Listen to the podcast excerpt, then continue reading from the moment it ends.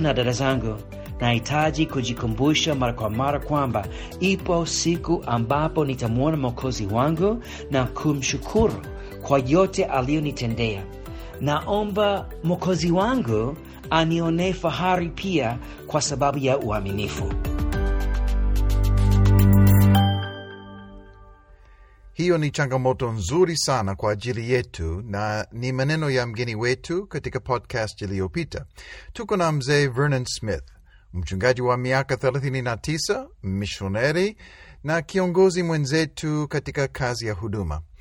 Katika podcast ya leo, tutaendelea na mada muhimu ya nidhamu za kiroho katika maisha ya kiongozi wa kiroho, na kuomba msikilizaji, popote ulipo ukisikiliza podcast hii, uwe tayari kujihoji, kujichunguza maisha yako na kuhakikisha kwamba unazo nidhamu za lazima katika maisha yako ya kila siku. Kama alivyosema mgeni wetu, siku moja tutatoa jibu mbele za Mwokozi wetu na hatutaki kuaibishwa. Tunatamani kusikia makaribisho yake akisema, vema, mtumwa mwema na mwaminifu, ingia katika faraha ya Bwana wako. Mzee, tayari umetaja baadhi ya mambo ambayo ni muhimu kuwemo katika maisha ya kiongozi, mambo ambayo kila siku Mkristo mwema na hasa kiongozi mwema anapaswa kufanya kwa uaminifu. Mfano, kuomba dua kwa Mungu, kusoma Biblia si kwa ajili ya maandalizi ya mafundisho tu, bali kwa ajili ya manufaa yako binafsi, na ulisisitiza umuhimu wa kutembea na Bwana popote ulipo katika hali zote. Mambo haya ya muhimu mara nyingi yanaitwa nidhamu za kiroho, kwa sababu kweli ni mambo ambayo yanahitaji nidhamu, yaani si rahisi na sio automatic katika maisha ya Mkristo. Kama nidhamu za kimwili, lazima mtu awe na moyo na awe tayari kujitoa ili kuziweka maishani mwake. Je, katika maisha yako umepita katika wakati ambapo hujatunza vizuri nidhamu hizi, au wewe mwenyewe umeona shambulio la shetani maishani mwako na kwa muda kupuuza mambo haya yaliyo muhimu ya msingi? Kweli naweza kusema hakika nimewahi kusahau nidhamu hizo kwa sababu ya ubize, yaani shughuli nyingi. Kisha nilipopata nafasi ya kusoma au kuomba, kwa sababu tayari nimeshaisahau siku nyingi, ilikuwa vigumu kukaa kimya na kusoma kama inavyotakiwa. Kwa hiyo nidhamu hizo ni muhimu kuzizoea kila wakati, bila shaka. Asante mzee kwa uwazi wako na unyenyekevu wako. Sisi sote kwa kweli tumepambana na ubizi wa maisha na huduma kiasi kwamba tunaacha kutenda mambo ya msingi, na kama ulivyosema, baada ya kutembea hivi kwa muda wa siku mbili tatu au zaidi, twazoea kufanya shughuli na huduma kwa uwezo wetu, kwa hekima yetu, tukiongozwa na mwili, na hakuna kinachofurahisha adui wetu Shetani kuliko mtoto wa Mungu kutembea mbali na Mungu wake. Unaonaje? Uh, ni mambo gani haswa yanayoingia katika maisha ya kiongozi na kumsababisha kuacha au kusahau mambo haya muhimu, au kwa maneno mengine, nidhamu za kiroho? Bila shaka kuna mengi ambayo yanachangia um, kiongozi kusahau nidhamu hizo za kiroho. Nafikiri zaidi ya yote, ubize wa kimaisha au shughuli nyingi sana katika kazi ya Bwana inachangia zaidi katika kunizuia nisiwe na nidhamu za kiroho wakati mwingine. Pia naweza kusema kwamba kitu kingine ni ugomvi nyumbani. Jamani, kama kiongozi pamoja na mke wangu, ikiwa mimi sipumziki na yeye hapumziki, yani, yani, yani, yani hawa watumishi hawapumziki pamoja mara kwa mara, hali hiyo inaweza kuleta ugomvi kati ya mume na mke, wasiweze kukaa na amani. Mtu asipokuwa na amani na mke wake, atawezaje kuwa na amani na Mungu? Hakika hata jambo hilo linachangia katika kusahau nidhamu za kiroho. Umetaja jambo ambalo linatugusa sisi sote, uhusiano wetu na wapendwa wetu. Ugomvi nyumbani ni jambo jingine ambalo adui wetu hutumia ili kutuangusha na kukatisha tamaa tusitenge muda mzuri na kukaa peke yetu na Mungu, ugomvi kati ya mume na mke, ugomvi kati ya mtoto na mzazi, au ugomvi kati ya kiongozi na mtu yeyote yule, kama ni mwanafamilia, jirani au mtu ndani ya kanisa. Lakini cha kushangaza, kiini cha ugomvi mara nyingi ni kukosa nidhamu za kiroho na kutembea mbali na Bwana, na pia dawa ya shida ya ugomvi ni kutembea karibu na Mungu wako na kuongozwa na Roho badala ya mwili, ili upate amani na watu wote. Biblia inasema katika Yakobo tatu kumi na nane tunda la haki hupandwa katika amani na wale wafanyao amani. Ugomvi kati yetu na mwingine ni jambo linalokatisha ushirikiano kati ya sisi na Mungu. Yesu alifundisha katika Mathayo tano, sadaka zetu, ibada zetu hazikubaliki mpaka kwanza tupatane na ndugu ambaye tumekorofishana naye. Kwa hivyo, pengine nidhamu za kiroho ni zaidi ya kusali na kusoma neno la Mungu. Kuhakikisha kwamba tunaishi na watu katika upendo na amani ni kipengele cha maana. Mzee Smith, ulifanya huduma kwa miaka Marekani na sasa una miaka thelathini hivi katika huduma Tanzania na Kenya. Bila shaka mazingira ya kiongozi au mahali yanapofanyia huduma yanaathiri maisha yake ya binafsi. Katika mazingira ya Afrika ya Mashariki na kutokana na tamaduni na mila, kuna mambo maalum ambayo adui mara nyingi anayatumia kumwangusha kiongozi au kumfanya asiwe na nidhamu ya kiroho katika maisha yake. Mimi najua ya kwamba mazingira yetu, kila mmoja wetu yanatofautiana. Siku moja nilikuwa ninaongea na mchungaji msaidizi Abraham Stanislaus kuhusu wakati wa kujisomea na kujiandaa kwa mahubiri. Nilimwambia ya kwamba mimi nikija ofisini siwezi kufanya chochote, maana nikija ofisini watu wananiona, wanakuja, wanaongea, wanaondoka, alafu ninasoma kidogo, alafu mwingine anakuja, halafu mawazo mengine yanakuja, au hata mahitaji mengine yanakuja. Kwa hiyo mimi siwezi kusoma kabisa ofisini hapo kanisani. Lakini Abraham akasema mimi ni vice versa. Nyumbani nina watoto wadogo, nina mke wangu, tuna mahitaji yetu na mambo yetu. Tena space wakati mwingine ni shida, hakuna nafasi ya kujisomea nyumbani.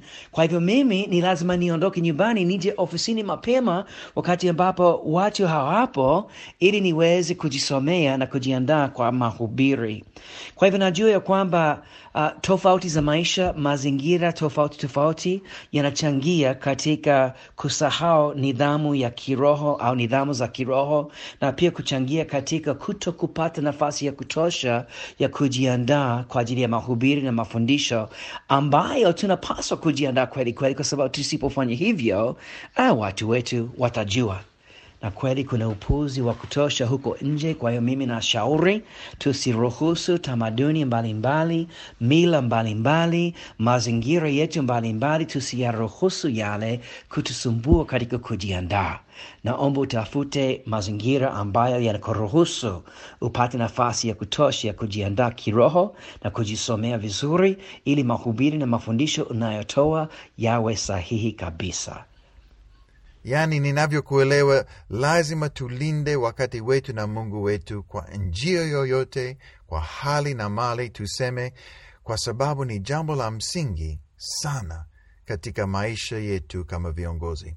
Tuseme kwamba kiongozi anasikiliza podcast hii na kusema kweli, uhusiano wake na Mungu sio mzuri sana.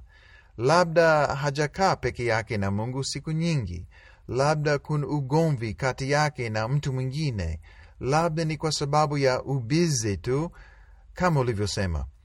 Zamani alitembea na Bwana kwa karibu, lakini siku hizi hali yake ya kiroho sio ambayo inatakiwa. Uh, una ushauri gani kwa ajili yake? Afanye nini kwanza na aone mabadiliko kwa njia gani? Daudi, nashukuru sana kwa swali hili, kwa maana kurudi nyuma kunatokea wakati mwingine hata kiongozi hata mtumishi anaweza kasahau nidhamu za kiroho na kusahau uhusiano wake na Mungu. Na mshauri kwanza, mtu akijikuta kwamba amerudi nyuma, lakini moyo wake uko kwa Mungu, kama mfalme Daudi ulivyokuwa. Unajua, mfalme Daudi aliweza kufanya dhambi, kurudi nyuma mara nyingine, lakini kila wakati Mungu alikuwa na moyo wake na bila shaka mtumishi au watumishi mara nyingi sana uh, wanarudi nyuma kwa sababu mbalimbali mbali, lakini wakati wote Mungu bado anao moyo wake. Na mshauri kwanza apige magoti mbele za Bwana, yaani kuungama hali hiyo ya kuto kujali au kuungama hali hiyo ya kutokuwa na uhusiano mzuri na Mungu. Mtumishi umweleze Mungu moja kwa moja kwamba unataka kurudi kwenye hiyo hali ya kuweza kuhusiana vizuri na Mwenyezi Mungu, kama mfalme Daudi alivyosema katika Zaburi 51, unirudishie furaha ya wokovu wako. Pia si vibaya we mtumishi ukiweza kuongea na mtumishi mwenzako unayemwamini, yaani kumshirikisha mtumishi anayeweza kuhifadhi mambo yako na kumweleza shida yako na pia kuomba shauri, na baada ya hapo kumwomba yule mtumishi mwenzako awajibikane na wewe kwa kukuuliza maswali mara kwa mara kuhusu uhusiano wako na Mungu, yaani kuuliza ukoje? Je, umeomba? Je, unasali? Je, unas, unasoma Biblia yako kwa ajili ya mambo yako binafsi, sio kujisomea tu kwa ajili ya mahubiri. Yaani mtu ambaye atawajibikana na wewe kuhusu uhusiano wako na Mungu. Bila shaka jambo hilo linaweza kuwa ni kitu cha kukusukuma mbele. Accountability kwa kimombo. Hii ni pointi ya maana sana, na pasipo watu kama hawa katika maisha yetu tunajisikia peke yetu wakati mwingine. Asante sana mzee kwa kuleta jambo hili kwenye mazungumzo. Biblia inamwita mtu kama huyu rafiki mwaminifu katika Mithali 27. Tunasoma, lawama ya wazi ni heri kuliko upendo uliositirika, jiraha uitwazo na rafiki ni amini. Na kushauri kiongozi mwenzangu, uombe Bwana akupe rafiki wa namna hiyo, ndugu wa karibu ambaye atakubali kuwajibikana na wewe, kuchunguliana na wewe katika mambo ya kiroho na kuwa mwaminifu, kukuuliza maswali magumu, kukuumiza kwa kukuhoji juu ya maisha yako ya kiroho, ili upate msaada ambao tunahitaji sisi sote. Kweli mzee, ushauri huo ni mzuri, na pengine siku zijazo tutaandaa podcast nzima juu ya swala hilo tu. Mzee, tunaishiwa na muda, lakini naomba kuuliza, mashauri gani unaweza kumpa kiongozi wa kiroho ili adumishe nidhamu za kiroho maishani mwake na kuendelea kwa uaminifu katika huduma? Ya, hili ni swala zuri ya kukumbuka kila wakati. Um, hata mimi nahitaji kupewa shauri mara kwa mara ili nidumu kwa uaminifu katika huduma. Mimi namshauri kiongozi yeyote ya kiroho awe mtu wa kujizoweza katika nidhamu za kawaida kila siku, kusoma neno la Mungu kila siku nje ya kujisomea kwako kwa ajili ya mahubiri, pia kumwomba Mungu kila siku ukiwa na uhusiano mzuri naye kila wakati, sio kushukuru kwa chakula tu Pia hapo hapo unapoendelea kutafuta uhusiano mzuri na Mungu, usisahau pia kutafuta uhusiano mzuri sana na mke wako au mume wako, maana familia inayosimama imara pamoja itaweza kusimama imara vizuri zaidi hata katika kazi ya Bwana, kwa maana wamesimama pamoja. Amina. Asante sana mzee kwa kutenga muda wako na kushirikiana na sisi katika hii podcast. Bwana akubariki na kuzidi kukutia moyo, nguvu na hekima katika huduma unapoongoza wengine. Na wasikilizaji, asanteni sana kwa kushiriki nasi katika podcast ya uongozi wa kiroho. Na ukiwa na swali lolote juu ya uongozi wa kiroho, maswali yako yanakaribishwa. Utume kwa njia ya email kwenye anwani ya barua pepe uongozi wa kiroho at gmail.com. Mzee Smith, je, una jambo jingine moyoni mwako au maneno ya mwisho kwa ajili yetu? Asante sana mzee Daudi kwa nafasi hii ya kuongea kidogo kuhusu nidhamu za kiroho. Unajua, mimi mwenyewe ni mtu ambaye nahitaji kukazania mambo haya kila wakati. Naendelea kila wakati kujizoweza nidhamu hizi za kiroho, maana nikiacha kidogo, labda siku mbili tatu mfululizo imetokea ubize, yani shughuli nyingi kumbe ninajikuta katika hali ya kurudi nyuma. Jamani, tulenge kumaliza mwendo wetu vizuri, yaani tusife moyo njiani, tusikate tamaa mapema. Naomba tuwe waaminifu mpaka Yesu atakapotuita nyumbani mbinguni. Tunajua maisha sio kukimbia haraka na kumaliza haraka, hapana, bali maisha ni kama riadha, tunakimbia taratibu, tukitegemea kumaliza vyema. Watumishi wenzangu, Mungu awabariki sana.